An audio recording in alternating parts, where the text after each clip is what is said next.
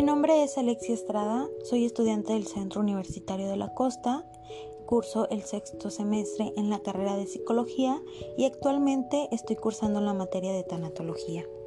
El día de hoy pues traigo mi producto final, que el tema que elegí es el duelo infantil. Este tema me pareció de suma interés, ya que considero que es un tema muy poco común y en el cual probablemente existe mucha desinformación. Hay pocas cosas en la vida eh, más difíciles que el afrontar la muerte, sin embargo, pues esto es lo único seguro que tenemos en la vida. El guiar a un niño frente a la pérdida de un ser querido, esto puede convertirse en todo un reto para la persona pues que esté a cargo de este pequeño. Las pérdidas no solamente pueden ser de un familiar, sino también puede ser de alguna mascota o alguna otra persona que el niño perciba con amor. Apoyar a los padres es el primer paso para ayudar a los hijos, ya que si el padre o la persona que está a cargo del niño no está bien, pues cómo va a ayudar al otro, ¿no? Cuando se pierde algo que era muy importante y significativo para nosotros, es muy común pasar por una etapa de duelo. Y el duelo por muerte pues es uno de los más comunes, ¿no? Es un proceso doloroso, sí, y muy difícil, pero también sabemos que es sumamente necesario, ya que gracias a este pues nuestra mente se puede recuperar y es la manera que tiene de sacar lo que si dejamos dentro pues nos pudiera afectar. Un claro ejemplo de esto pues es cuando lloramos. Las lágrimas nos purifican y son necesarias para liberarnos. Lo mismo sucede con el duelo. Liberamos la mente y pues también el corazón después de pues haber tenido una pérdida grande. Por ello debemos de comprenderlo y por ningún motivo tratar de esquivarlo o ignorarlo, puesto que se puede volver negativo y podremos estancarnos en alguna de estas etapas. Querer huir de él podría generarnos un duelo patológico. Y bueno, volviendo al tema central que son los niños, cuando estos pasan por una pérdida muchas personas se preocupan por ellos, por ayudarlos. Sin embargo, la persona central pues también necesita ayuda y aquí la pregunta sería, ¿estoy yo bien? Ellos o las personas que quieran ayudar al niño están también viviendo un propio duelo. ¿Cómo lo están viviendo? Sabemos que en México se tiene una lamentable y pésima cultura sobre estos temas. La muerte es un tema tabú y por miedo no hablamos de ella y decidimos omitirla, lo cual solo nos incapacita y debilita para cuando esto acontezca. Hay padres que prefieren no tocar el tema, mostrándose fuertes y pues ellos tratan de no llorar frente a los demás, generando deteriorar el proceso del duelo, especialmente para los niños. Lo ideal pues sería que toda la familia junta atraviese por este proceso con honestidad, con comprensión, conocimiento e inteligencia, pero sobre todo con amor y mucha paciencia. Para abordar este tema utilizaremos el modelo de Elizabeth Kubler-Ross, que si bien ya tiene más de 100 años, ha demostrado seguir siendo una forma muy sencilla para comprender el duelo. En este encontramos lo que son las cinco etapas por las que una persona, desde la pérdida de un ser querido hasta la aceptación de la misma. Cabe mencionar que cada caso y cada persona es distinta, así que estas etapas se pueden repetir, se pueden saltar o incluso se pueden omitir. Lo importante es conocerlas para saber cómo podemos ayudar a los niños e incluso a nosotros mismos. La negación es la dificultad para para la muerte de la persona, aceptar la muerte de la persona. Esta es la primera etapa. Existen dos tipos de negación. La negación inconsciente, que es no comprender lo que sucede en la realidad. Es decir, vemos como si el acontecimiento es de película, no estamos conscientes de lo que realmente está pasando y pues no comprendemos la realidad.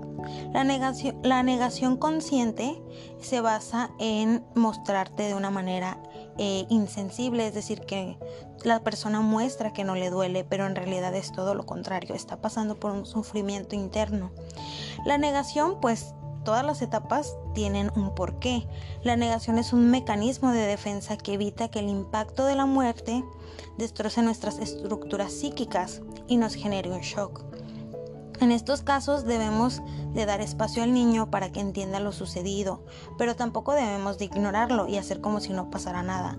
Si tiene que tener un equilibrio. Hay rituales eh, como el sepelio y el entierro que nos ayudarán a afrontar esta primera etapa, al darnos la oportunidad de pasar unos instantes pues con esa persona. Visitar la tumba, hablar con la persona en pasado y hablar de la persona en pasado y desconectarnos un poco a poco de las cosas. Eh, también desprendernos de las cosas poco a poquito que teníamos de la persona nos va a ayudar esto pues obviamente no tiene que ser forzado, tiene que ser poco a poco y pues tenemos que respetar los tiempos de cada persona. Eh, la segunda etapa es la ira. Esta se centraliza por irritabilidad, arranques de furia, intolerancia hacia los demás e incluso a veces hasta uno mismo. Esto se debe pues a la frustración que genera la muerte, a la importancia que sentimos por no poder preparar o reparar lo irreversible y la clave está en canalizar adecuadamente la frustración. En niños y adolescentes se puede pedir que dibujen o hagan una carta y después anoten cómo se sienten. Pasando el tiempo, pues ya que se estén un poco más tranquilos, pueden leerla y pues decir cómo se sentían al haber escrito esa carta. Posteriormente se puede llegar a quemar. A niños más pequeños se les puede utilizar almohadas, se les pueden pedir dibujos o figuras de plastilina que representen aquella emoción por la que están molestos y al mismo tiempo no la puedan platicar.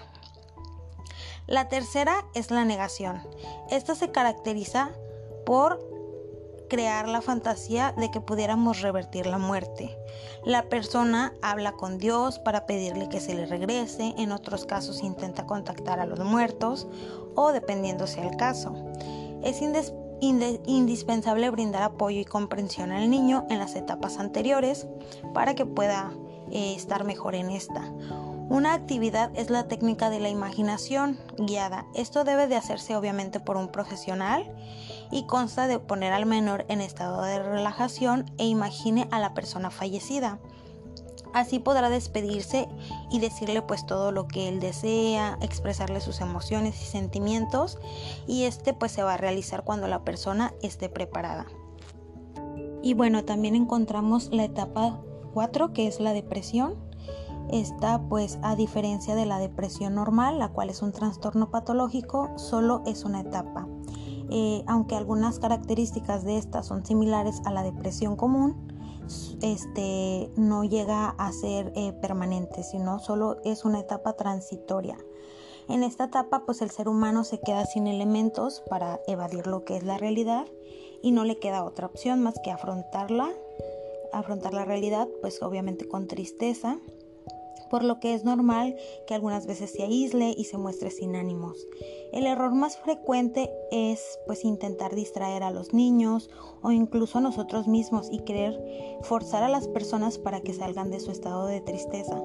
Con eso pues obviamente solo interrumpimos el proceso de sanación, pues el objetivo de la tristeza es invitarnos a reflexión para poder salir adelante.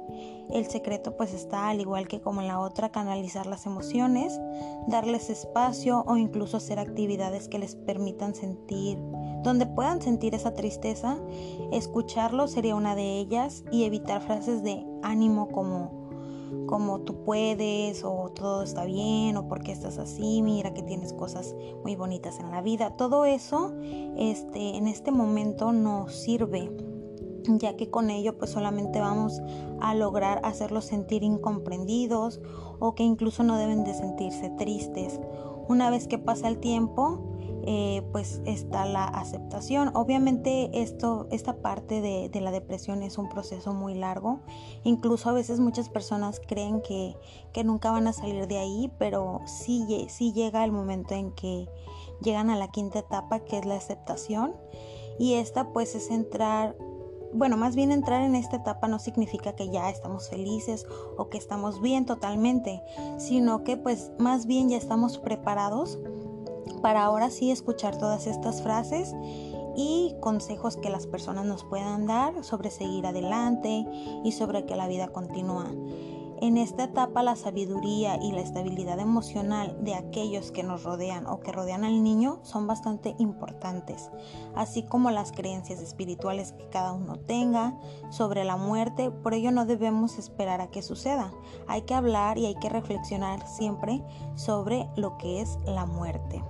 También, por ejemplo, les puedo dar consejos para eh, preparar a un niño ante la pérdida de un ser querido. En esto pues tenemos ventaja cuando este, todavía no sucede y podemos preparar al niño como contándole la verdad, este, diciéndole pues el diagnóstico claro de la pérdida del ser querido y en qué periodo este, sucederá diferenciarle, mostrarle al niño las diferencias entre las enfermedades para que el niño no quede con la ideología de que cualquier enfermedad puede causar la muerte, sino explicarle de una manera adecuada y conforme a su edad que hay enfermedades más graves que otras y por qué suceden.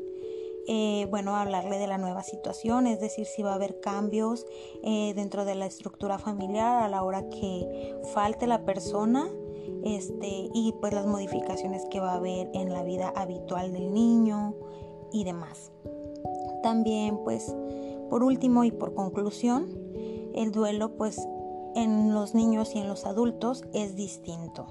Las fases del proceso que les acabo de mencionar pueden ser similares, lo que es la negación, la ira, eh, la depresión y la aceptación este, son similares, pero en sí eh, el duelo es distinto. La manera pues cambia, esto pues con la edad. Incluso la infancia y el duelo pueden ser distintos dependiendo obviamente de la etapa de vida en la que se encuentre cada pequeño. Sus reacciones pueden ser distintas también, incluso aunque sean adultos, pues cada persona somos diferentes y únicos y también los contextos, así que puede ser distinto en cualquier caso, pero en todos la mayoría existe dolor emocional y pues podemos ayudar a superarlos a través de varios recursos. En los niños podrían ser como libros, eh, libros sobre la muerte y pues obviamente también una escucha activa y sobre todo pues informarlos. Con esto concluyo mi podcast. Espero que esta información sea de su utilidad y les agradezco el tiempo. Eh, les deseo un excelente día. No olviden que esta eh, pequeña información está basada en la autora Elizabeth Kubler-Rose. Ella este, es una gran escritora, ha escrito muchas obras, todas este, hablan sobre el proceso de muerte, de duelo, etc. Y pues les invito a que si en algún momento tienen tiempo puedan leer más sobre ella.